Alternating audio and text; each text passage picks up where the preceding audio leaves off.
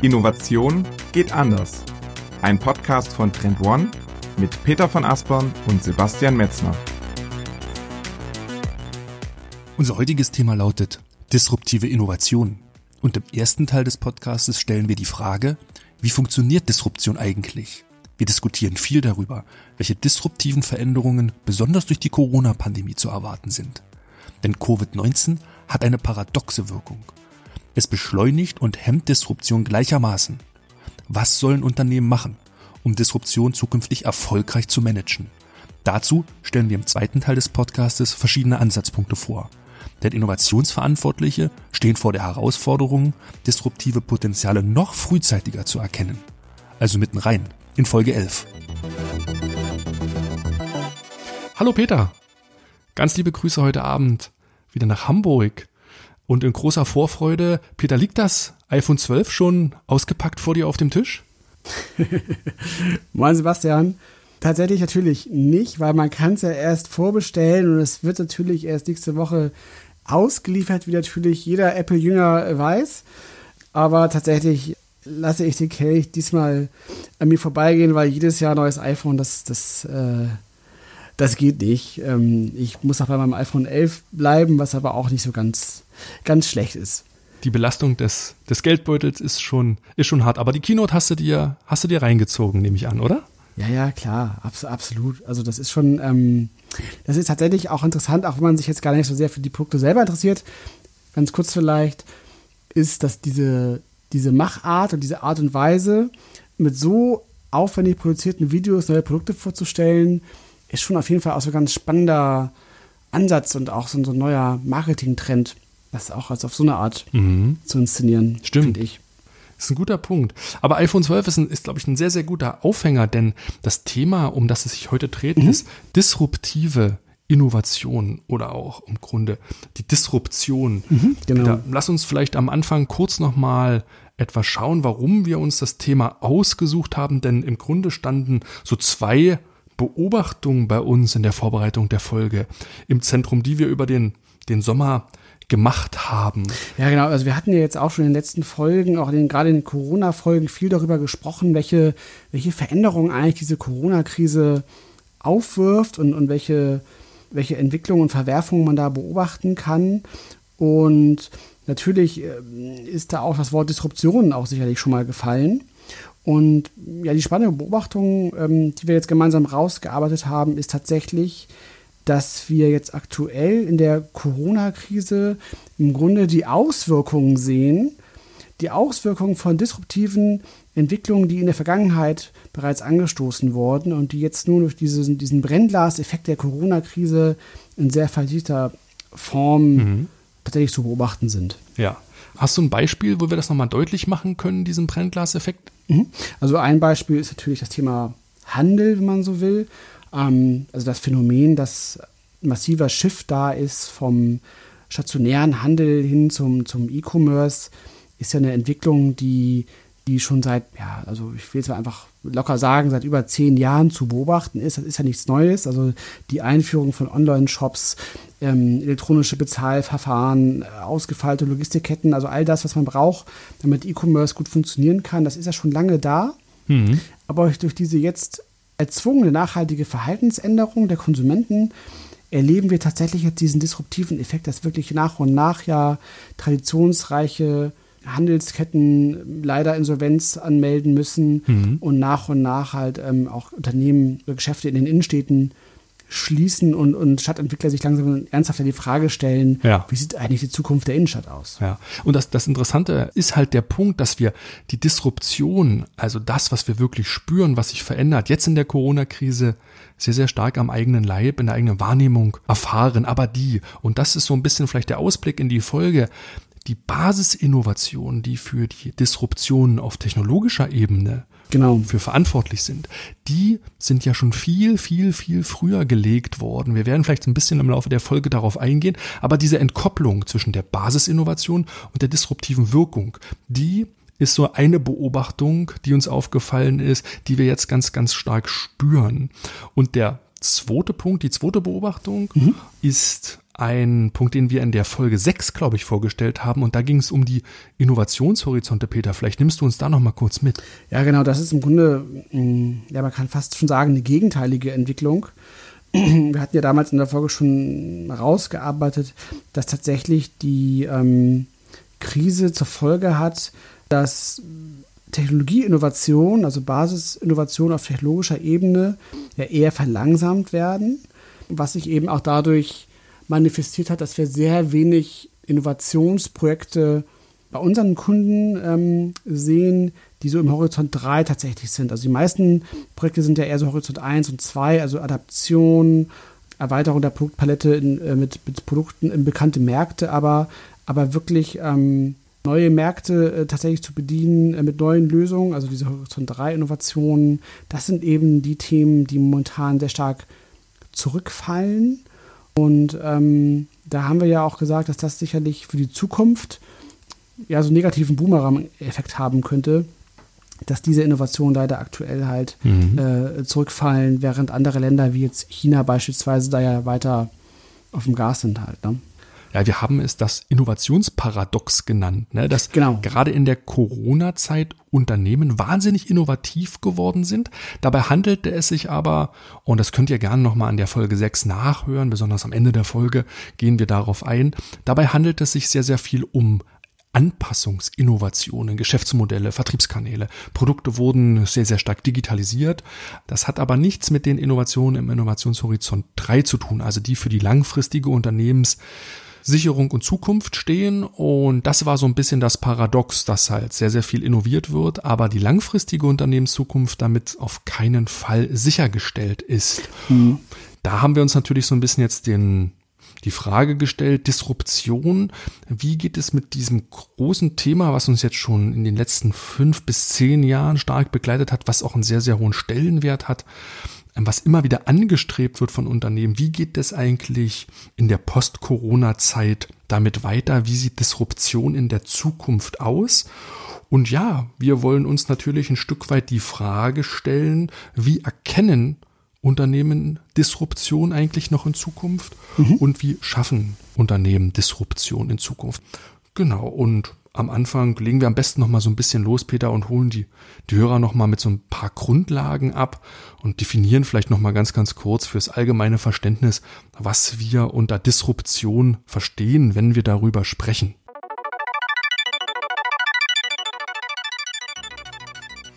Und bevor Peter die Frage beantwortet, möchte ich euch die Trend One Academy vorstellen.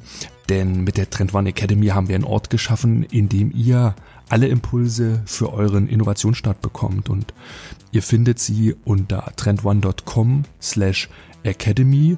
Ja, für den Oktober bis Dezember haben wir eine fünfteilige Webinarreihe geplant.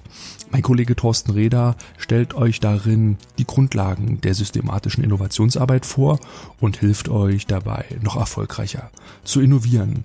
Bereits über 300 Teilnehmer waren in den ersten beiden Webinaren mit dabei und ja, die nächste Veranstaltung findet am 12. November um 11 Uhr statt. Die Anmeldung und alle weiteren Infos findet ihr unter trendone.com slash academy und natürlich hier unten in den Shownotes. Schaut mal rein. Und nun zurück zu Peter und der Frage, was ist eigentlich Disruption? Viel Spaß. Ja, also tatsächlich ist es so, dass es tatsächlich Sinn macht, auch mal so eine Definition hier vorwegzunehmen, weil das Wort natürlich auch gerade so in unserem Jargon, in dem wir uns bewegen, im Innovationszirkus, kann man ja fast schon sagen, ähm, schon sehr, also sehr inflationär gebraucht wird. Ja. Also im Grunde ist ja eigentlich äh, fast alles ist jetzt gefühlt disruptiv und äh, alles, was nicht disruptiv ist, ist irgendwie auch schlecht. Von daher stellt sich die Frage, was ist denn jetzt eigentlich tatsächlich überhaupt Disruption, wenn man jetzt dieses Wort so häufig hört ja. und vielleicht auch mal selber in den Mund nimmt, ähm, was, was meinen wir eigentlich damit? Und ähm, was wir damit meinen, ist, dass eine disruptive Innovation immer etwas ist, was tatsächlich die Spielregeln auf dem Markt nachhaltig verändert oder auch das Nutzungsverhalten entsprechend verändert.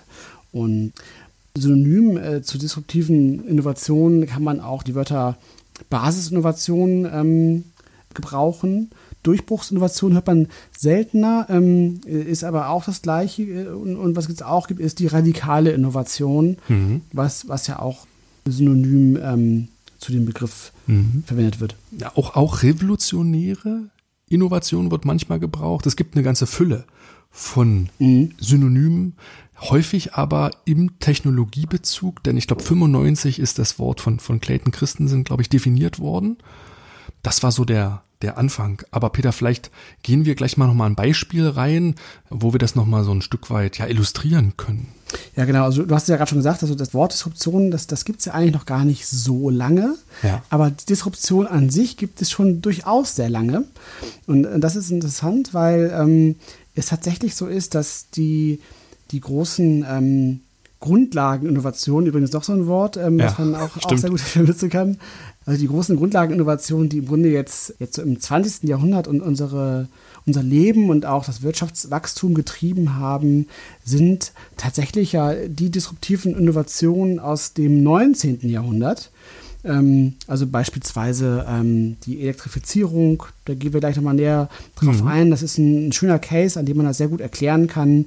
Aber auch der Verbrennungsmotor, äh, sanitäre Einrichtungen, Kanalisation, ähm, das sind alles Innovationen, die, die aus den ja, also aus dem Ende des, des 19. Jahrhunderts kommen, also 1870er Jahre bis dann 1900, war ähm, tatsächlich so, so ein Zeitalter, in dem es das, das pure Feuerwerk der Innovation tatsächlich gab. Also, mhm, mhm, ähm, also wer damals gelebt hat, der hat wirklich mal äh, äh Veränderungen erlebt. Mhm. Ähm, das kann man tatsächlich, ja, das will ich so. Also man kann tatsächlich auch in, in den Zahlen das festmachen, haben wir geguckt. Ja. Also ähm, zum Beispiel gab es in den 1890er Jahren in England im Schnitt pro Jahr 24.000 Patentanträge. In den 1990er Jahren waren es dann nur noch irgendwie 10.000. Oh, mhm. also wesentlich mehr, also messbar mehr auch ähm, Innovation ähm, ist in, in diesen Zeiten passiert. Und diese Grundlageninnovationen, die damals geschaffen wurden, also eben nochmal, um das zu nennen, Elektrifizierung oder eben der Verbrennungsmotor, haben dann mit ihren Folgeinnovationen das Wirtschaftswachstum und die Innovationslandschaft bis in die 70er Jahre eigentlich geprägt. Das, das ist wirklich, wirklich interessant. Das mhm. heißt, die, die, diese mhm. Phase mhm. hat eigentlich rund 100 Jahre gedauert, von der Grundlageninnovation der Elektrifizierung ähm, ja. bis dann sozusagen das maximal ausgereizt ist in den 70er Jahren. Da gab es dann auch tatsächlich so einen messbaren Produktivitätseinbruch. Also das Produktivitätswachstum ist dann ja, hat dann stagniert in den 70er Jahren. Mhm. Weil man dann genau in der Zwischenphase war zur nächsten großen Welle. Ja die dann eben die, die, das Zeitalter der, der Computer ist, also das, das ähm, mhm. zweite Maschinenzeitalter, Digitalisierung. Also das ist dann sozusagen ja die Welle, in der wir uns ja jetzt auch noch aktuell befinden, also die digitale Transformation, die dann ja wiederum eigentlich so in den 50er Jahren ihren Anfang genommen hat. Also die ersten Computer gab es ja sogar schon so Ende der, der 40er Jahre. Ja. Ähm, und dann in den 50ern auch hier aus Deutschland ja Konrad Zuse. Ähm, die älteren Hörer erinnern sich vielleicht, ne, hat dann ja die ersten, ersten Computer ähm, äh, in Deutschland tatsächlich gebaut.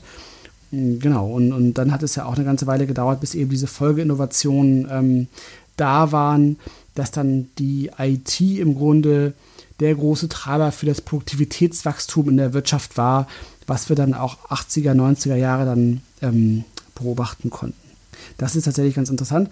Und ähm, um das jetzt mal so ein bisschen näher aufzudrösen, also welche Phasen eigentlich tatsächlich so eine disruptive, disruptive mhm. Innovation ähm, beinhaltet und wie, wie das äh, funktioniert, dass eben tatsächlich von dieser Basisinnovation hin bis zu dieser disruptiven Wirkung, diese, diese 100 Jahre, von denen wir gerade gesprochen haben, wie man das eigentlich, ähm, in welche Phase man das zerlegen kann, das kann man eben tatsächlich sehr schön am Beispiel der Elektrifizierung ähm, beschreiben. Ja. Und man muss sich ja vorstellen, dass quasi also so Mitte des 19. Jahrhunderts ging das los. Und ähm, der erste Use Case der Elektrifizierung war tatsächlich das Morsen. Also 1844 war das, wo das mit dem Morsen losging. Das kam ja, glaube ich, das war auch so ein Italiener, Marconi, glaube ich, ähm, der das ähm, marktreif gemacht hat. Und ähm, das Spannende war, dass das Morsen ja auch gleichzeitig ähm, der Beginn des Echtzeitalters ähm, markiert hat. Mhm. Also vorher mhm. hatte man ja äh, total lange Delays, also wenn man irgendwas kommunizieren wollte, dann musste man das ja quasi äh, ähm, also mit, mit, mit, mit, dem Pferd machen. Und, und ähm, das hat einfach natürlich alles eine Weile gedauert, bis dann diese Informationen da waren. Ja. Und das Morsen hat dann entsprechend diese Echtzeitkommunikation ermöglicht und dann in der Folge, da will ich jetzt gar nicht darauf eingehen, aber Märkte komplett verändert, Preisfindung komplett verändert, ähm, Preisdifferenzen von, von Getreide zwischen verschiedenen Städten konnte man dann kommunizieren. Ähm, also total faszinierend, was allein das ausgelöst hat. Aber ähm, wir merken jetzt mal, 1844 mhm. ging das eben los. Ja, Elektrifizierung, Morsen, erster ja. Use Case. Ähm, dann kommt die Folgeinnovation. Ähm, die Folgeinnovation ist im Grunde so eine Art, wenn man so will, eine Killer-Applikation, die die neue technologische Errungenschaft halt in ein, in ein Produkt übersetzt, was ähm, weit verbreitet gut funktioniert. Und ja. das war dann 1879 die Glühbirne. Ja, mhm. Also die Tage werden länger. Ähm, Schon bekannter, ja. Genau. 1879 ähm, elektrische Licht auch im Hamburger Hafen beispielsweise dann großflächig eingeführt, wo dann das erste Mal tatsächlich Tag und Nacht gearbeitet werden konnte. Auch das, ja. allein das Thema elektrisches Licht, können wir jetzt wieder einen super Exkurs machen, was das wieder in der Folge alles verändert hat, mhm. in der mhm. Produktion, im, im alltäglichen Leben. Man muss sich nur einmal vorstellen, wie wäre das, wie wäre eigentlich jetzt in der dunklen Jahreszeit das Leben ohne elektrisches Licht. Ähm, die ne, Kerze braucht man gar nicht drüber nachdenken. Die Kerze wäre an, ja. die Wände wären verrußt, ähm, der, der, Vermieter ärgert sich ähm, und so weiter. Ne? Ähm, genau. Also wir waren jetzt bei, der, bei, der, bei dieser Killer-Applikation 1879, die Glühbirne. Und dann ist eben natürlich wichtig auch als nächster Schritt, man braucht diese komplementären Innovationen. Mhm. Und die kamen so 1900 auf in Form der Stromnetze. Denn natürlich, ähm, wenn ich jetzt die Glühbirne schon mal habe, dann brauche ich natürlich aber auch ähm, ein Stromnetz, dass ich eben bei mir zu Hause auch eine Glühbirne äh, nutzen kann. Also, das, also sprich die Stromleitung, die bis zu mir ähm, nach Hause führt. Ja. Das war dann so 1900 erreicht, dass im Grunde ähm, so in den, in den Industrieländern ähm, eigentlich jeder Haushalt ähm, an das Stromnetz angeschlossen war, also in den mhm. Städten zumindest mal. Und, und 1900 hat im Grunde jeder Haushalt ein elektrisches Device und das war eben genau die Glühbirne. Ja. Ja, so sieht man halt ähm, schon mal, welche, welche, welche äh, ähm, Zeitspanne man jetzt ähm, durchlaufen hat tatsächlich, also 60 Jahre, ne? also vom, vom, vom ersten Morsen bip, bip, bip, mhm. Bis, bis zum elektrischen Licht äh, in jedem Haushalt sind schon mal 60 Jahre. Ähm, und, und dann sozusagen ging es eigentlich erst los mit der Disruption tatsächlich halt, ne? weil ja. du dann im Grunde halt ähm, diese disruptive Phase hattest du ab den 30er Jahren bis eigentlich in die 70er ähm, wurde nach und nach ja alles elektrifiziert. Also elektrische Haushaltshelfer noch und noch, also sei es das Radio, Fernseher, Telefon, die Waschmaschine, die auch ähm, auch das Leben im Haushalt massiv verändert hat. Ne? Also es gab da gar keinen Waschtag bis zum Thermomix, Ne? Alles bis zum, bis zum Thermomix, Thermomix, richtig, äh, kann man die Kette äh, äh, ähm, äh, nachvollziehen. Also, also im Grunde war das so bis in die 70er Jahre, war das Thema Elektronik, Elektrifizierung so der Treiber. Das war so das, ja. das Ding. Ne? Und, und das hat, wie gesagt, ähm, äh, ähm, enorme Wirkungen halt gehabt, auch auf Medien, Radio, ähm, auch, auch eine direkte Folge ähm, äh, äh, davon, Elektrifizierung der Bahn und so weiter, ähm, ähm, elektronische Produktion, ähm, also massive, massive Auswirkungen, die im Grunde ähm, ja, ihren, wie sagt man, ihren, ihren Ursprung halt tatsächlich so in der Mitte des, des 19. Jahrhunderts mhm. gefunden haben durch eben diese Basisinnovation und dann eben durch diese Phasen halt der Folgeinnovation, ähm, wie eben der Glühbirne, der Diffusion, dann eben mit dem Stromnetz und dann der Disruption der verschiedensten Lebens- und Wirtschaftsbereiche durch zahlreiche elektronische Geräte ähm, hm. erklären sehr gut, finde ich, wie, wie so Disruption ähm, funktioniert und in welche Phasen man ja. das so zerlegen kann. Ja. Ja, nochmal so ein Stück weit zurückzukommen, weil ich, ich finde, dieses Wirkprinzip, was du nochmal so deutlich gemacht hast, also ja. Mitte der, der 1850er Jahre das Morsen als, als wahre Basisinnovation dieser Elektrizität, dann getragen von den Folgeinnovationen der Glühbirne, könnte man sagen, bis hin dann, ja, zum Thema Diffusion, das Thema Stromnetz, was dann für die Verbreitung gesorgt hat, bis dann hin zu den ganzen Dingen im Haushalt, die dann die eigentliche Disruption sind. Diese vier Stufen einfach nochmal vor Auge geführt. Vielleicht, Peter, setzt du das nochmal kurz ins Verhältnis mit der Digitalisierung, die du vielleicht vorher erwähnt hast, weil dort kann man diesen Vierklang genau gleich wieder definieren und man sieht, aha, wie weit die Basisinnovation, mhm. die am Anfang steht, dann am ersten Schritt, vom vierten Schritt, nämlich wo die Disruption steht, eigentlich äh, entkoppelt ist oder dann sozusagen erst in Reihe dahinter geschalten ist. Vielleicht setzt du uns das nochmal kurz ins Verhältnis zur Digitalisierung. Mhm. Ja, genau. Also diese vier Phasen. Also wir haben ja angefangen mit der Basisinnovation, hatten wir jetzt schon eingangs erwähnt, Konrad Zuse, Computer, ähm, ging ja auch schon im, im, Zweiten Weltkrieg ja auch schon los, ne, mit dem, mit dem, dem Entschlüsseln der Enigma. Ähm, das waren der, ja gigantische Computer, die tatsächlich ja ganze Scheunen ähm, äh, am Anfang wirklich ausgefüllt haben. Ähm, also mechanische Apparate, ne? Ähm, das war so die Basisinnovation, wie gesagt, 40er Jahre. Und die Folgeinnovation, ähm, die dann nochmal so einen großen Schub ausgelöst hat, waren dann natürlich ähm, am Ende des Tages dann die, die, die PCs. Also ich überspringe jetzt so ein bisschen die Phase der, der, der Großcomputer, die man dann in den Büros so hatte. Das war dann schon so 50er, mhm. 60er Jahren, hatte man auch immerhin auch so schrankgroße ähm, Computer, die so mit Magnetbändern betrieben wurden. Lochstreifen. Genau. Ja. Ähm, das war dann ja so rein der reine ähm, Use Case auf Industrieunternehmen oder, oder auch mhm. Militär ähm, oder Geheimdienste, genau. so im Kalten Krieg, haben dann mit solchen äh, extrem teuren äh, Computern gearbeitet, die, die aus heutiger Sicht eine nahezu lächerliche äh, Rechenleistung hatten. Ähm, also da gibt es ja auch das, das mhm. berühmte Vergleich mit dem, mit dem äh, Bordcomputer der, der Apollo 11 Landefähre, die, die, die, der, der glaube ich, ähm, äh, der hat meine Küchenwaage mehr Rechenpower als, als dieser Bordcomputer, mit dem man da auf ja. dem Mond gelandet ist. Ne? Auch interessant. Oder ne? Taschenrechner. Ja, ja, genau. Ne? genau. Also äh, unfassbar. Ähm, und ähm, die Folgeinnovation, wie gesagt, war der, der, der Personal Computer, der dann halt nochmal mhm. als großen ähm, Meilenstein diese Technologie ja massiv ähm, demokratisiert hat und, und dazu geführt hat, dass das äh, ja eine steigende Zahl an Haushalten tatsächlich ja auch dann am Ende des Tages so, so ein, ein äh, PC besessen hat, die dann aber tatsächlich ähm, meistens auch gar nicht ans Internet angeschlossen waren, so in, in, den 80er Jahren, als das so losging, dann mit Windows 3.11 und, und, so. Und da gab es dann schon so ein paar Exoten, die dann schon mit so einem Modem unterwegs waren. Ähm, aber das war halt lange noch nicht gang und gäbe. Also ähm, da war dann auch Folgeinnovation natürlich wichtig, wie tatsächlich zum Beispiel ja auch ähm, Breitbandtechnologien, die Flatrate ja. überhaupt auch mal. Ne? Ähm, ja. Ähm, genau.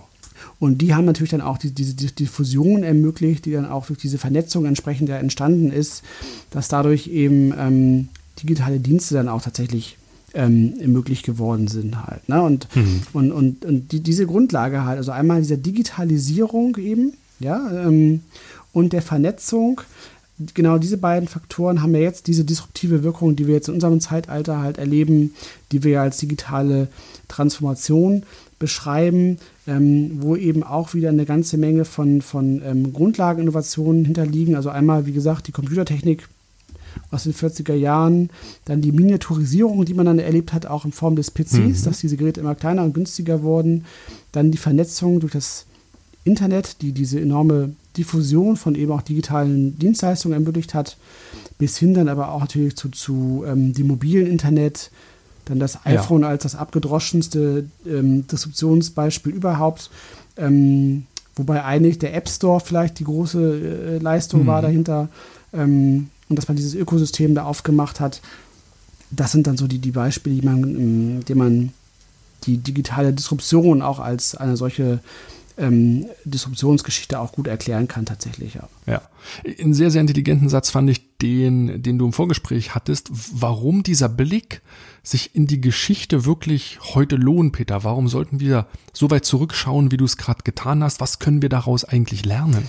Ja, genau das, was, was ähm, du ja auch schon eingangs gesagt hast, dass, dass man tatsächlich diese Entkopplung verstehen muss von der von einer ähm, von einem technologischen ähm, Durchbruch, also einer Grundlageninnovation, die passiert ist und deren disruptive Wirkung mit einem enormen zeitlichen Versatz erst zu beobachten ist. Also ne, wir haben jetzt ja hier mhm. eben gesehen, beim Beispiel der Elektrifizierung haben wir ja von, von fast 100 Jahren gesprochen, die zwischen dem ersten Aufkommen einer neuen Technologie und, und der disruptiven ähm, Wirkung in, in, zahlreichen Lebensbereichen halt liegt. Und ähm, das, diese Erkenntnis, die kann man eben sehr gut untermauern, wenn man tatsächlich eben äh, zurückguckt und ähm, anhand von historischen Beispielen diese Entwicklungsphasen halt sich nach, nachvollzieht. Ne? Und ich glaube, man kann diese, diese Phasen eben sehr gut auch auf heutige und zukünftige Entwicklung übertragen, weil sie eben, wie gesagt, sehr schön aufzeigt, dass man immer ähm, sich vor Augen halten muss, dass eben zwischen dieser Grundlageninnovation und der disruptiven Wirkung eben auch zahlreiche komplementäre Folgeinnovationen vonnöten sind, die überhaupt erst diese, diese produktive Kraft einer solchen ähm, Grundlageninnovation ähm, zur Wirkungsentfaltung bringen können.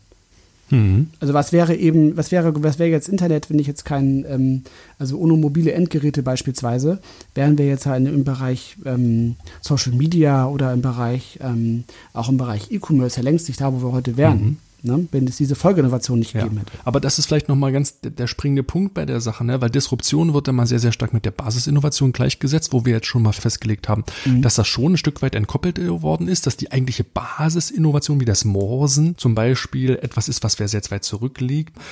Worauf ich hinaus will, ist, die Bedeutung der Folgeinnovation wird ja eigentlich fundamental unterschätzt, weil viele Unternehmen streben Disruption an, wollen disruptiv sein, hängen das vor allen Dingen in ihrem Innovationsstreben ganz nach oben.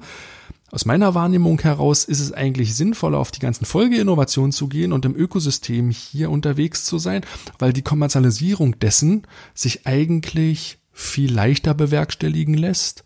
Und das war so ein bisschen die die Erkenntnis, ehrlich gesagt, so, die, die ich daraus gezogen habe, ähm, konzentriert euch auf die Folgeinnovationen und nutzt die Ökosysteme. Siehst du das ähnlich, Peter, oder siehst du es anders?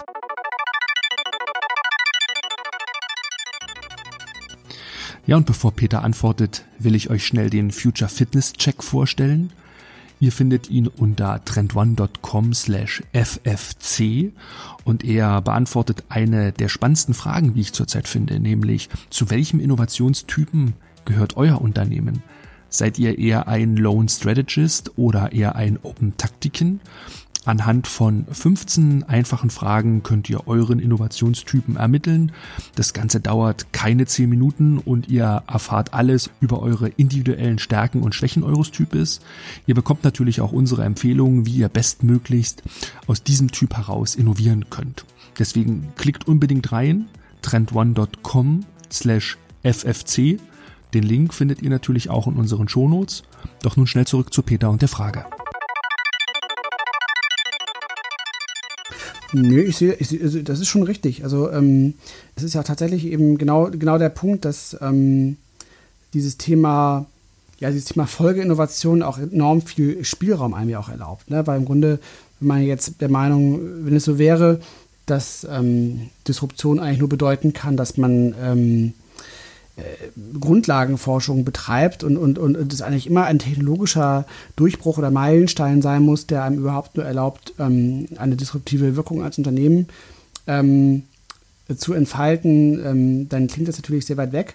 Aber tatsächlich ist es eher so, dass man wirtschaftlich gesprochen diese disruptive Wirkung als Unternehmen tatsächlich eher erzielt, indem man halt disruptive Grundlagentechnologien anwendet und sie eben auch in, unter Ergänzung von eben Folgeinnovationen eben zur Wirkung bringt. Also du hattest ja auch das Beispiel mit Spotify ähm, auch nochmal gebracht, war auch in diesem Musikkontext. Da hattest mhm. du nochmal sehr schön auch erklärt, welche komplementären Innovationen es eigentlich brauchte, dass so ein Service wie Spotify funktioniert, was ja auch, ich weiß nicht, 20, 30 Jahre nach Erfindung der MP3, ja. äh, 30 Jahre bestimmt, ähm, ja erst, erst dann am Markt zu beobachten war, ne? Ja, ja. Spotify sozusagen mal losgelöst jetzt von der MP3-Technologie, die ja erstmal die CD ersetzt hat, ne, und dann ins Streaming-Zeitalter geführt hat, ähm, ist nochmal so ein bisschen, ja, nochmal eine andere Sphäre gewesen. Es ist mir nochmal deutlich geworden. Aber auf die mhm. Faktoren, die du mhm. nochmal ansprichst, eben so mal ganz kurz nochmal aufzuzählen sind, na klar, mobiles Internet musste vorhanden sein.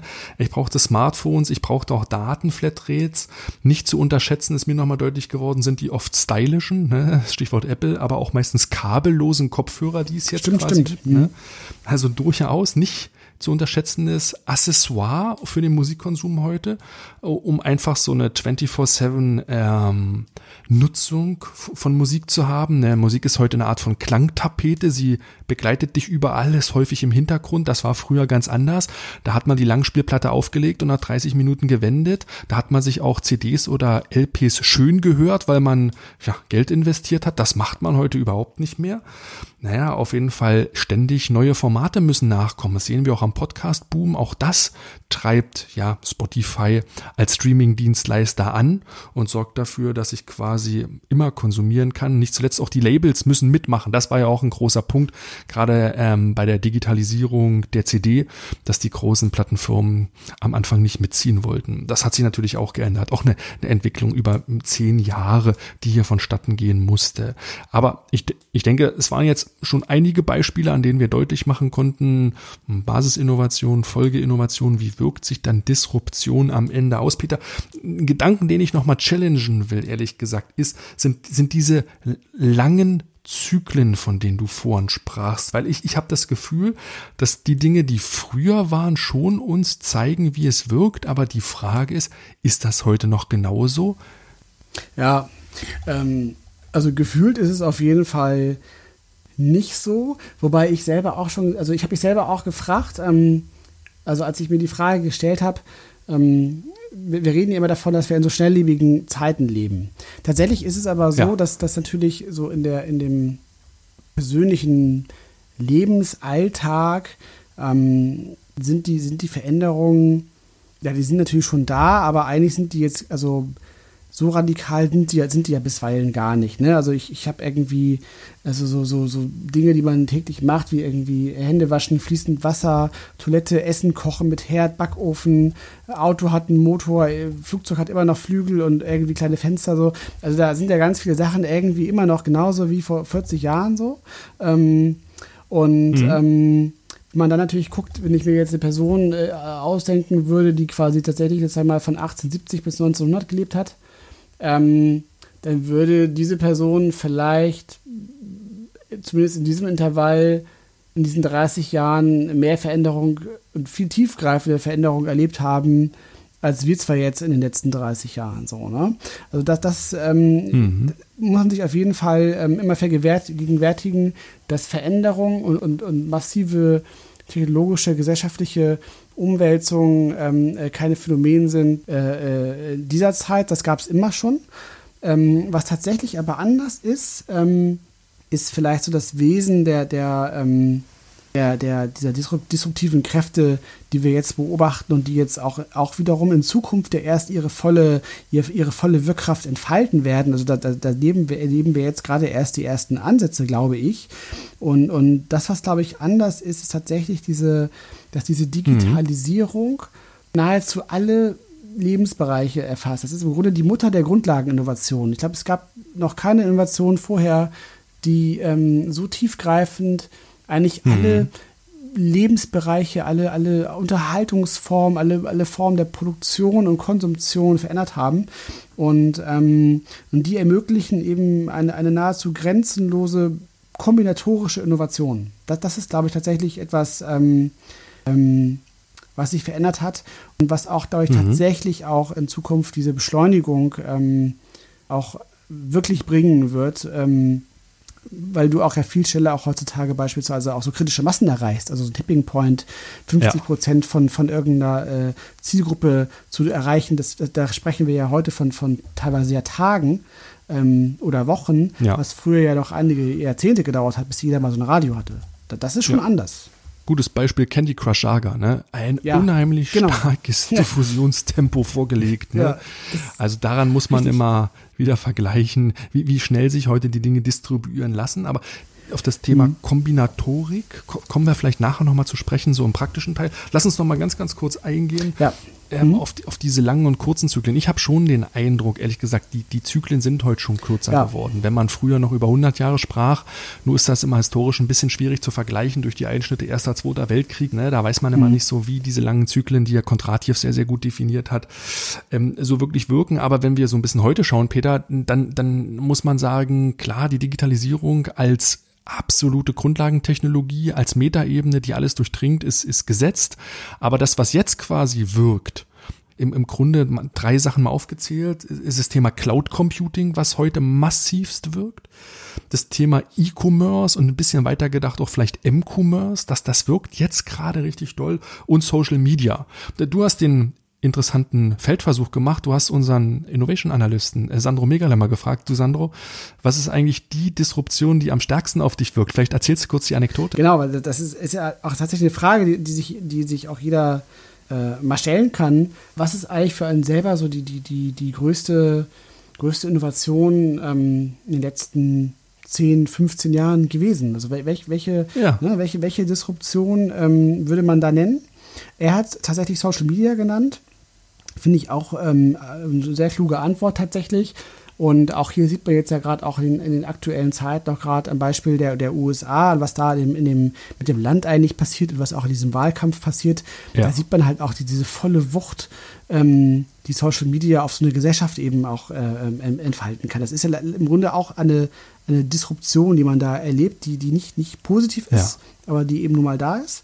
Ähm, und genauso, du hast ja eben auch genannt, E-Commerce, M-Commerce, das hatten wir eingangs, das war ja auch einer unserer Ausgangspunkte, dieses Thema zu wählen, weil, weil wir das jetzt ja gerade auch aktuell in der Corona-Krise so sehen.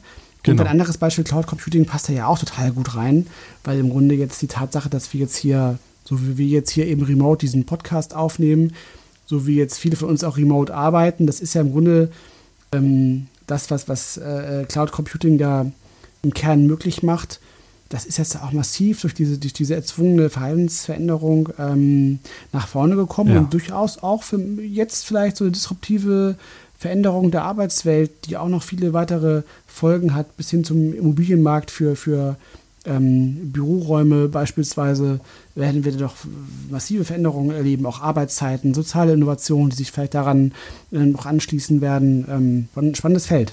Ja. Lass uns doch mal so ein bisschen gucken. Jetzt haben wir viel zurück äh, in die Geschichte und die Gegenwart geschaut. Lass uns noch mal ein bisschen in die Zukunft vielleicht schauen in den nächsten fünf bis zehn Minuten, weil die Frage, die ich mir auch vorhin gestellt habe, ist, mhm. ja, welche zukünftigen Disruptionen erwarten uns? Und ja, ähm, hast du eine Antwort da auf die Frage, Peter? Was erwartet uns in Zukunft? Ja, ich weiß ja, dass du eine gute Antwort hast. Also die sind, die sind ja fünf, fünf, fünf knackige Beispiele ja, äh, ist, eingefallen. Ist, ist eine interessante Frage, ne? Finde ich, ich auch. auch länger nachgedacht habe, weil mir ist auch nochmal dieser Gedanke so deutlich geworden, ist, dass die die Disruption, die eigentlich jetzt so in den, in den 2020er Jahren mhm. vielleicht mhm. auch so uns vor mhm. uns liegen, die sind auf viel, viel ältere Basisinnovationen zurückzuführen. Und ich, ich glaube, Plattform Economy ne, als großes Thema wird sich massiv disruptiv auf die 2020er Jahre auswirken. Ne, diese Macht der großen Plattformen, auch der Macht der Monopole, hm, noch ein weiteres Thema vielleicht, wird da deutlich zur, zutage treten. Ich glaube auch KI, aber dann nochmal an der Spezialausprägung smarte Assistenten Voice wird disruptiv jetzt in den nächsten Jahren werden. Alles, wie gesagt, auf Basisinnovationen, die wir schon lange kennen. Deswegen meint man häufig auch immer alte Hüte. Das kennen wir doch schon alles. Aber das wahre Disruptionspotenzial, das haben wir noch gar nicht erlebt. Das wird auf jeden Fall kommen. Ich glaube auch Sharing und ja, in Verbindung auch zum ganzen Thema Elektromobilität wird, wird immens disruptiv werden. Ich glaube auch gerade so im, im, im Bildungsbereich, die MOX und die Nano-Degrees werden zukünftig die das musst du, glaube ich, erklären, was das ist. Kann ich gern tun, weil, weil MOOCs, also M-O-O-C heißt Massive Open Online Courses und steht für die ganzen Online-Universitäten mhm, ja. wie Coursera, ja. wie Udacity zum Beispiel. Ich glaube, dass das in den nächsten zehn Jahren massiv die Bildungslandschaft mhm. verändern wird, wie Unternehmen rekruten. Ähm, Noten werden immer unwichtiger werden. Die werden entsprechend fragen, zeig mir mal deine Praxisskills, löse mir mal den Test, kannst du coden? Was hast du gemacht, um ähm, Erfahrungen zu sammeln und vorzuweisen. Ich glaube, das wird ähm, die klassischen, die klassischen Bildungswege ein Stück weit aufbrechen mhm. und verändern. Also da wird Disruption das erste Mal zutage treten. Hm, letzter Punkt vielleicht hier, Remote Healthcare, also die Zeiten, wo wir immer zum Arzt gehen und mit diesem Herrn dann dort oder mit dieser Frau fünf Minuten kurz ja. über unsere Befindlichkeiten sprechen, das wird es nicht mehr geben, weil die ja. von Smartphone zu Smartphone dann vielleicht mal einen Blick in dein, in dein Wohnzimmer werfen und sehen, wie ja. du so lebst, ne? Und nicht nur, wie du als Patienten so vor ihnen sitzt. Also Remote Healthcare als ein Beispiel, dass gerade Gesundheitsdienstleistungen sich wahnsinnig digitalisieren würden, wird, wird auch disruptives Potenzial in der ganzen Gesundheitsbranche mit den vernetzten Geräten, wo Vitalfunktionen ständig in einem Tagebuch, in der Gesundheitsakte vielleicht gehostet werden, wird, das wird ebenfalls verändern. Ich habe mich natürlich auch um die Frage nicht gedrückt, dass ich so überlegt habe, ja, welche Basisinnovationen erleben wir eigentlich gerade? Das sind fünf Punkte, glaube ich. Das ist Thema Blockchain. Ich glaube, davon geht noch viel aus im Bereich Basisinnovation. Da, da sind wir weit von der Disruption, da sind wir weit von Folgeinnovation aktuell entfernt. Da geht es meiner Meinung nach immer noch um Basisinnovation bei dem Thema Blockchain. Das, das sieht man auch, finde ich, also sehr schön, mal kurz einzuhaken, dieses Missverständnis, dass man tatsächlich ähm, ja oft schon auch sagt, so ja, das ist jetzt die große Disruption, die Blockchain-Technologie. Und du hast natürlich völlig recht, dass im Grunde dann noch eine ganze Reihe wahrscheinlich an Folgeinnovationen noch genau. nötig sein werden, dass dieses Potenzial und dieses Versprechen, was Blockchain eigentlich äh, möglich ja. macht, eingelöst werden. Ja, kann. deswegen ist dieses Thema auch so kontrovers mhm. und wird immer wieder in Höhen und Tiefen gehoben. Ich, ich, bin hier der Meinung, wir sind hier auf dem Niveau der Basisinnovation. Ja. Die Folgeinnovation haben wir noch gar nicht gesehen. Mhm egal was im Crypto Valley oder sonst irgendwo abgeht. Mhm. Ich glaube, hier stehen wir noch ganz am Anfang. Das nächste Thema ist für mich das ganze Thema CRISPR-Cas-Genschere. Auch hier eine Basistechnologie, die jetzt natürlich in, den, in, der, in der angewandten Forschung ist. Natürlich sehen wir schon gerade im Ernährungsbereich dort erste Use Cases von dem Champignon, der quasi nicht mehr so viele Transportschäden hat. Aber das sind ebenfalls alles Dinge, wo ich so sage, CRISPR-Cas ist eine Basisinnovation, die man jetzt vielleicht dann in die Folgeinnovation treibt und die vielleicht in 20 Jahren, glaube ich, ehrlich gesagt, erst disruptives Potenzial entfalten wird. Das nächste Thema ist für mich das ganze Thema Quantencomputing. Das ist keine Überraschung. Ich denke, das, das macht Ihnen einen Haken Ja. Ich glaube aber auch dieses ganze Thema Aeromobilität. Also das, was wir wirklich sehen ähm, mit der Entwicklung so, in Deutschland Lilium, genau. Mhm. Ne? Mhm. Ähm, ich glaube schon, dass das auch neue Basisinnovationen sind, die da geschaffen werden, dass wir mhm. weit von kommerzialisierten Zwecken ähm, weit entfernt sind von der Kommerzialisierung, ist, ist, denke ich, allen klar, aber wahnsinnige Basistechnologie. Ich, ich glaube auch übrigens, letztes, letzter Punkt ist, ähm, diese ganzen wiederverwendbaren Raketen von Elon Musk und SpaceX ist auch eine krasse Basis. Innovation, die wir jetzt gesehen haben, die geschaffen worden ist. Ich bin gespannt, wenn, wenn das ähm, sich zum Standard entwickelt und welche Folgeinnovationen davon dann abhängen. Ich glaube, das ist so, um die fünfmal zu nennen, das sind, glaube ich, neue Basisinnovationen, die aktuell gerade geschaffen werden, aber deren disruptives Potenzial noch, noch weit in der Zukunft liegt. Darauf wollte ich hinaus. Peter, lass uns mal so einen Cut hier an dieser Stelle machen, weil ich glaube, wir haben, wir haben viel theoretisch geredet, weil die Frage, die wir uns ja eingangs schon gestellt haben, ist, wie erkennen Unternehmen eigentlich Disruption und vielleicht vorher noch kurz gefragt, warum ist Disruption für viele Unternehmen so reizvoll, sie anzustreben? Ja, das ist tatsächlich die, die, die Frage, die auch immer wieder ähm, aufkommt, auch, auch wieder aus nach, nach, nach disruptiven Ideen auch gefragt, so, also auch so im Rahmen von, von ähm, Kundenprojekten. Also man, man merkt schon und man hört auch schon raus, dass, dass tatsächlich viele Unternehmen und auch viele Innovatoren in Unternehmen so Disruption so als Anspruch für sich formulieren, dass das, dass das etwas mhm. ist, was man, was man gerne erreichen möchte. Ja. Und tatsächlich ist eigentlich völlig zu Recht, stellst du die Frage, warum eigentlich? Also was ist denn eigentlich der, der, der Vorteil, wenn man, wenn man ähm, solche radikalen Durchbrüche äh, erzielen kann? Und äh, was ist eigentlich der, der, der, der, der harte ökonomische Wert eigentlich von, von der Disruption? Was ist das?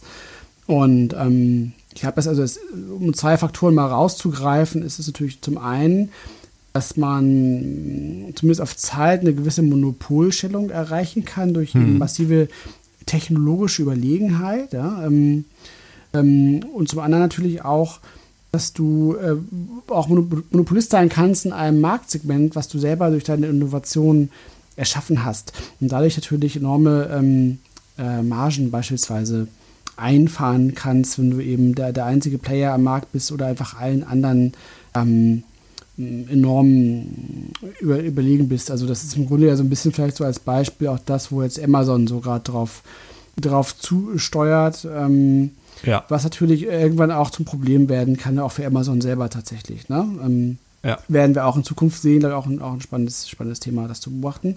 Ähm, mhm. Zweiter mhm. Punkt ist natürlich das Thema Kostenreduktion. Also das ist eigentlich auch typischerweise, also in so einem Ökonomielehrbuch wäre das jetzt so die, die, die Beschreibung ähm, von Disruption, dass du eben durch den Einsatz von, von Technologie eine massive Kostenreduktion erzielen kannst, die eigentlich alle anderen Wettbewerber quasi rauskickt. Ähm, und dann eigentlich zur Folge auch wieder so ein natürliches Monopol ähm, ähm, haben kann halt. Ne? Ähm, das sind im ja, Grunde auch, ja. ähm, also als Beispiel wären das tendenziell auch äh, im Grunde viele Unternehmen, die auf diesem Plattform-Business unterwegs sind. Ja, also auch wie mhm. so Airbnb oder auch so Flixbus oder sowas, die im Grunde auch ähm, stark auf die, die Vernetzung ähm, von, von Dienstleister und Kunde setzen und selber sich im Grunde aber der ganzen Betriebskosten, ähm, die die unmittelbare Leistungserbringung mit sich bringt, erledigt haben. Ähm, mhm. äh, das wäre eigentlich auch ein gutes Beispiel, ähm, wo man eben, wie man so eine, so eine Kostenreduktion erzielen kann. Ja, ja macht es nochmal sehr, sehr gut deutlich, weil ich glaube, neben den harten Faktoren gibt es auch noch einige weiche, ne, die für viele Unternehmen eine große Rolle spielen. Also ich denke nur an das ganze Thema Unternehmenskultur. Wie kann ich auch im Employer Branding, im Recruiting mir ähm, starke Mitarbeiter ins Haus holen? Ich glaube, da ist das ganze Thema Disruption ein, ein, wichtiger Anker, der einfach Attraktivität nach außen strahlen lässt. Das gleiche lässt sich auch übertragen ans Thema Marketing und Außenkommunikation. Innovative Unternehmen. Ich weiß gar nicht, ob das schon mal untersucht worden sind. Desto stärker ich sage, ich bin innovativ, desto höher sind auch die Börsenkurse. Glaubst du, hat, hat für dich Disruption wirklich den großen Mehrwert, dass man es anstreben muss? Ich glaube tatsächlich, dass das dieses, dieses Mindset, um, um nochmal so anderes äh, gängiges Wort äh, äh, zu benutzen. Also dieses 10x-Mindset, ähm, das, das, ist natürlich schon interessant, weil du dadurch natürlich so eine gewisse Anspruchshaltung formulierst, ähm, was auch, auch Ansporn sein kann. Mhm. Ähm, ja. Das finde ich schon auf jeden Fall ähm, interessant. Und der andere Punkt ist natürlich auch, dass Unternehmen, die sich mit Disruption äh, beschäftigen, vielleicht auch ein, ein, eine Zukunftssicherheit oder auch ein Zukunfts- Versprechen in sich tragen, ne? weil ja. man eben ähm, sich einerseits damit beschäftigt, eben wie sich der Markt entwickeln wird und wie man eben auch selbst ein Stück weit diesen Markt ähm, gestalten kann. Im Grunde, ähm, oft ist ja auch dieses Mantra halt, entweder du, du äh, disruptierst dich selbst oder jemand anderes macht es halt. Mhm. Ähm, von daher äh, glaube ich schon, dass es schon sehr wichtig ist, äh, gerade für größere Organisationen, ähm, sich aktiv mit solchen Themen auseinanderzusetzen, zumindest mal. Ja. Das würde ich schon, ja. würde ich schon sagen, ja. Mhm. Wichtiger Punkt, den du ansprichst, ne? weil mir fällt da nochmal das ganze Thema ein. Also Disruption dachte ich gerade, so muss man sich aber auch leisten mhm. können, mhm. weil zu seinem bestehenden Kernbusiness, was man natürlich betreibt, wo man exzellent drin ist, wo man auch das richtige Mindset drin hat, muss man ja parallel häufig dazu ein weiteres Business aufbauen kommen wir gleich nochmal dazu. Aber dieser Shift äh, zu, dieser, zu dieser zweiten Beginnerphase, der ist häufig hart. Ja. Deswegen, ne, wie du sagst, geht häufig in Unternehmen so ein bisschen die Frage raus, wenn wir uns nicht disruptieren, wie könnte uns jemand anderes angreifen? Lass uns aber vielleicht nochmal schauen, Peter, ähm, bevor Unternehmen dort selbst tätig werden, wie erkennen Unternehmen jetzt erstmal so ein Stück weit passiv oder präventiv gefragt, disruptive Potenziale im Unternehmensumfeld? Lass uns damit vielleicht mal beginnen mit dieser Frage, weil das ist, glaube ich, so Stufe 1. Richtig. Wie richtig. geht man vor? Genau, im Grunde äh, auf jeden Fall ähm, wichtiger Punkt, erstmal da diese, diese diesen defensiven Ansatz ähm, zu verstehen, dass man zunächst erstmal diese Entwicklung erkennen äh, können muss. Dabei hilft natürlich tatsächlich so ein gutes, ein gutes Innovations-Frontend, also ein gutes Trendmanagement, dass du eben ähm, durch Verfahren wie eben ja beispielsweise eben Scanning äh, und Screening ähm, von, von Technologien, aber auch von, von neuen schwachen Signalen, wie beispielsweise auch Startups, die vielleicht mit ungewöhnlichen neuen Ansätzen daherkommen, ähm, also sowas systematisch ähm, zu tracken, solche Signale zu sammeln, zu clustern, mit dem Ziel entsprechend so früh neue Muster und neue aufkommende Trends zu identifizieren, ist ein ganz wichtiger Baustein, wenn man ähm, frühzeitig ähm, Disruptionen erkennen mhm. möchte. Und eben vor allem aber tatsächlich dieser entscheidende Punkt, den ich eben genannt habe, diese, dieses Cluster bilden. Also das heißt eben, dass man verschiedene ähm, Signale erkennt, die zusammenführt, die diese, diese Gemeinsamkeiten herausarbeitet und dadurch eben tatsächlich so neue, neue Muster erkennt, mhm. ähm, die einem dabei helfen können, eben neue disruptive Potenziale aufzudecken. Und dabei ist besonders wichtig natürlich auch, dass man ähm, dabei branchenübergreifend vorgeht. Ja. Das heißt, ähm, es, ist, es, ist, auf jeden Fall wichtig, natürlich die eigene Branche genau im Blick zu behalten. Das ist auch, äh, auch schon Anspruch, Anspruch genug, könnte man fast meinen.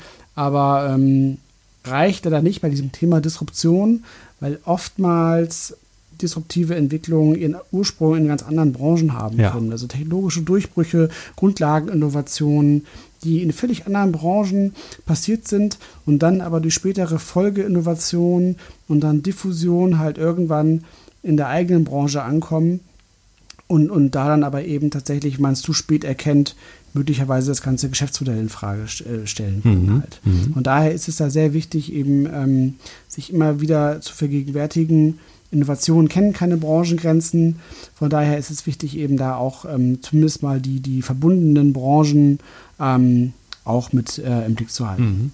Ja, The Thema Früherkennung ist hier, denke ich, das große Schlagwort, was man beherrschen sollte. Also Antennen auf, nach außen hin. Peter, ich- fand es sehr interessant, weil du gesagt hast, ist es zu spät, wenn man es erkannt hat, weil es dann das eigene Geschäftsmodell schon sehr stark bedrängt. Du, du hast so einen Zusammenhang im Vorgespräch er- erwähnt, den fand ich da ganz, ganz, ganz, ganz spannend. Kann, kann- kannst du den nochmal, ich krieg's nicht mehr ganz zusammen, Ja. kannst du den vielleicht nochmal kurz einführen? Du meinst die, Geschäftsmo die Geschäftsmodelle? Ja, ja, genau. Ja, ja, genau. Ähm, ja, im Grunde ist das tatsächlich die Frage, ähm, also wenn man sich jetzt so, ein- so ein Business Model Canvas äh, vor Augen hat, also viele ähm, kennen den vielleicht von, von Osterweiler, diesen klassischen Business Model Canvas, ähm, den kann man ganz gut ähm, äh, äh, sich heranziehen, um sich zu vergegenwärtigen, auf welche Teile des eigenen Geschäftsmodells eigentlich ähm, ähm, drohende Disruptionen sich auswirken werden und wie. Ja, weil in der Regel ist es halt so, dass wenn ich jetzt beispielsweise, ähm, dass man jetzt eine Grundlageninnovation hat, neue, neue Technologie beispielsweise, ähm, dann wirkt sie sich ja nicht auf das ganze Unternehmen aus, also auf das eigene Unternehmen, sondern nur auf ganz bestimmte Teile ähm, im eigenen Businessmodell. Das können beispielsweise können das ja, Kostenvorteile sein in der Produktion. Das kann auch sein, dass man, ähm, dass es zu einer nachhaltigen Verhaltensänderung der Konsumenten halt führt. Ja? Ähm, es kann aber auch im schlimmsten Fall sogar sein, dass die eigene Leistung komplett ob obsolet wird. Also wenn ich jetzt beispielsweise ähm, Telefonbücher produziert habe, ähm, dann ist das einfach, ist das einfach nicht gut. Ne? ähm, oder ähm, es kann auch sein, dass, dass Zulieferer in der eigenen Wertschöpfungskette sich neu positionieren. Ja, dass beispielsweise halt jemand, der früher mal ein Zulieferer war, jetzt durch, durch ähm, neue Vertriebskanäle den direkten Weg ähm, zu den Abnehmern findet und mich selbst beispielsweise Ja. ähm, ausschaltet aus, aus dieser Wertschöpfungskette. Ähm, also all das können verschiedene Stellen sein, an denen eben tatsächlich solche disruptiven Innovationen ähm, im eigenen Mhm. Business Model ihre Wirkung entfalten können. Und, und dabei ist es eben wichtig, das so ein bisschen immer äh, vor Augen zu haben und sich zu vergegenwärtigen. Ähm, auch gerade wenn man eben tatsächlich ähm, ein gutes ähm, Trendmanagement hat und entsprechend sich diese neuen Entwicklungen genau anschaut, da immer auch dieses eigene Geschäftsmodell vor Augen zu haben, weil nur dann kann man ja auch erkennen Mhm. und einschätzen, welche, ähm, welche Entwicklungen, welche neuen Trends eigentlich möglicherweise ein Risiko für das eigene Geschäftsmodell darstellen können. Ja, ja. Das, das finde ich ganz, ganz wichtig, weil an guten Ideen mangelt es heute nicht. Also Mhm. es gibt immer ein, ein, Übermaß an Richtig. Dingen, die draußen interessant Exakt. sind. Die Frage ist halt hier immer relevant für was? Für uns, das immer ins Verhältnis zu setzen, den Bezug herzustellen zum eigenen Geschäftsmodell. Ich glaube, das ist Richtig, ganz, ganz richtig. wichtig, weil man kann sich in der Früherkennung total diesen Signalen ergeben und wahnsinnig viele Daten sammeln. Die Frage ist dann immer, was bedeutet das für uns? Und hierin muss man Meister sein, hierin muss man gut sein. Das ist so ein bisschen, ja, den, den Appell, den wir an euch, an euch richten wollen. Sammelt nicht zu viel, sondern interpretiert, clustert die Sachen und leitet auf euch über. Das ist so ein Stück weit, ja, der Schlüssel dazu, wie man disruptive Potenziale im Unternehmensumfeld erkennt und offenlegt. Ähm, wenn Unternehmen dann so ein bisschen zur Einschätzung kommen, sie wollen selbst disruptive Vorhaben, Innovationen entwickeln. Aber das bringt uns, Peter, nochmal zu einem wichtigen Punkt, den du sehr, sehr gut in eine Frage gegossen hast. Vielleicht klären wir die noch als letztes, denn die hieß, Genau, also wie, wie forcieren Unternehmen die Entwicklung eigener disruptiver Innovationen? Wir haben uns ja gerade eben angeschaut, wie man disruptive Innovationen erkennen kann. Also im Grunde so noch die, diese, diese, diese eher passive Haltung. Wir beobachten erstmal und versuchen ähm, zu erkennen, was auf uns zukommt. Aber wie kann ich eigentlich als Unternehmen selbst tatsächlich auch die Entwicklung disruptiver Innovationsvorhaben nach vorne bringen? Ja, ich, ich glaube ehrlich gesagt, es fängt immer mit der Frage an, die man sich selber stellen sollte oder die omnipräsent in den Unternehmen oder in der Unternehmensführung sein sollte. Wie könnten andere oder wie könnte der digitalisierte Wettbewerber aus dem Silicon Valley, wie könnte der uns disruptieren? Wie könnte der uns überflüssig machen? Ja. Ich glaube, das ist so ein bisschen so ein paranoides Mindset, was man haben sollte, nicht negativ verstehen, aber so eine gesunde, so eine gesunde mhm. ähm, Distanz dazu, die ist ganz, ganz wichtig. Und ja, ich glaube, dass es dann, wenn man diese richtige Grundhaltung hat, dazu übergehen sollte, klar, ihr kennt das von uns, dass man sich strategisch total einig ist darüber, was will man eigentlich erreichen, ne? Also die Rahmenbedingungen geordnet haben sollte. Ist man wirklich ein First Mover? Will man das anstreben? Mhm. Ist man ein mhm. Fast oder Smart Follower? Da muss man wirklich gucken, Fisch oder Fleisch, in welche Richtung will man. Das sollte alles geklärt mhm. sein. Wenn man da irgendwie so einen Mittelwert fährt, dann ist es häufig ähm, sehr, sehr schwierig. Klar, bevor man irgendwie disruptiv an den Start gehen kann, ist es extremst wichtig, gute auch Innovationsfelder zu haben, vielleicht Szenarien im Unternehmen zu haben, wo man weit, weit in die Zukunft guckt. Ne? Gestern noch Science Fiction, heute schon Realität, also vielleicht auch so ein bisschen im ganzen Thema Science Fiction zu Hause ist, um einfach wirklich zu gucken, so Disruption, wie kriegen wir das umgemünzt? Wie gesagt, man muss nicht die Basisinnovation anstreben, häufig sind es die Folgeinnovationen oder auch die Diffusion, die man machen kann, aber macht das auf einem soliden, soliden Fundament, also habt ein gutes Trendmanagement, habt gute Innovationsfelder, entscheidet vielleicht auch, ob ihr Szenarien dazu braucht oder nicht. Aber das ist so ein bisschen die Plattform, das Fundament, auf dem ihr abspringen könnt. Klar, und dann ist es natürlich wichtig, die richtigen Leute an Bord zu haben, ne, mit dem richtigen Mindset. Wir hat es vorhin schon angesprochen, 10x ist da, spielt da eine große Rolle. Das heißt, man sollte jetzt nicht inkrementell unterwegs sein. Also wenn ich als Unternehmen viele, viele inkrementelle äh, Innovationen in der, in der Vergangenheit getan habe, dann wird man nicht den Hebel von 0 auf 1 hier umlegen können. Das ist ganz, ganz wichtig. Also ist das auch zielführend, das überhaupt anzustreben? Genau, das sollte man machen. Und ja, dann glaube ich, ist es sehr, sehr wichtig, ein gutes Ideenmanagement als nächstes aufzubauen, weil darin liegt, denke ich, auch ein, ein, ganz, ganz wichtiger Schlüssel. Wir haben das auch in der letzten Folge zum digitalen Innovationsmanagement so ein Stück weit ausgeführt, aber auch Innovationsdatenbanken zu haben, die das ganze Thema gute Ideenfindung immer wieder anreichern. Ich glaube, das sind so die, die ersten Schritte. Peter, hast du Ergänzungen dazu? Ja, abschließend als Ergänzung, da habe ich auch tatsächlich, dass dieses Thema Filtern und, und Fokussieren, Auswählen einfach eine extrem wichtige Anforderung ist, weil wir hatten es ja auch schon ähm, eingangs erwähnt, dass wir jetzt dieses, in diesem Zeitalter der digitalen Transformation auch diese, dieses Thema Innovation durch Kombination einfach diese enorme Vielfalt an, an Optionen ermöglicht. Und heutzutage der, der Engpass in Unternehmen fast schon eher ist, nicht neue Ideen zu finden, sondern die richtigen auszuwählen. Mhm. Dabei kann natürlich tatsächlich Innovationsfelder eine enorme Hilfe sein, diese Entscheidung zu treffen. Und der andere Engpass wird sicherlich auch sein, dass man die Umsetzungsgeschwindigkeit erhöht, indem man eben dann diese neuen Ansätze tatsächlich auch ähm, in eine Testphase bringen kann, um valide Daten zu sammeln. Das, das glaube ich, das, sind, das beides äh, äh, sind mhm. ähm, zentrale Engpässe, auf die viele Unternehmen ähm, stoßen werden in Zukunft. Und ich bin auch davon überzeugt, dass absolut so ein gutes Trendmanagement der sehr wertvolle Entscheidungsgrundlagen und Parameter zur Verfügung stellen kann, um da gut durchzunavigieren.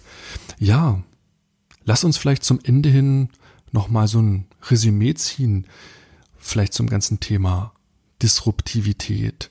Wenn wir es nochmal so ein bisschen auf die Eingangsfrage vielleicht zu Corona runterbrechen, glaubst du, dass sich durch die ganze Covid-19-Entwicklung an diesem Thema was grundsätzlich verändern wird? Wird es an Relevanz gewinnen?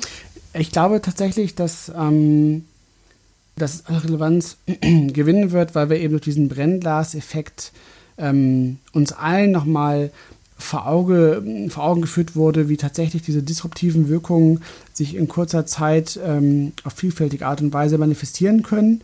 Hm, das Spannende daran ist ja eben, dass so Entwicklungen, die halt ihren Ursprung schon vor vielen Jahren genommen haben, ähm, sei es jetzt nun bei dem Thema E-Commerce, beim Thema Remote Working mit der Cloud-Technologie, das sind ja alles ähm, alte Hüte, wenn man so will. Aber man sieht eben tatsächch so, welchem zeitlichen Versatz dann irgendwann tatsächlich aber diese, diese disruptive Wirkung dann über ganze Branchen hereinbricht. Ähm, das finde ich auf jeden Fall eine sehr, sehr wichtige und spannende ja. Erkenntnis. Ja. Also sind mhm. solche Wildcards, solche Pandemien, ne, vielleicht auch nochmal die großen Disruptivitätsbeschleuniger, könnte man sagen. Ja, dann würde ich vorschlagen, machen wir den Deckel drauf, Peter, ne, auf, auf diese Folge. Jo. Ihr werdet schon gemerkt haben, die nächste Folge erscheint immer im Zwei-Wochen-Rhythmus bei uns. Das heißt, seid gespannt. Donnerstag in zwei Wochen kommt dann die neue Folge.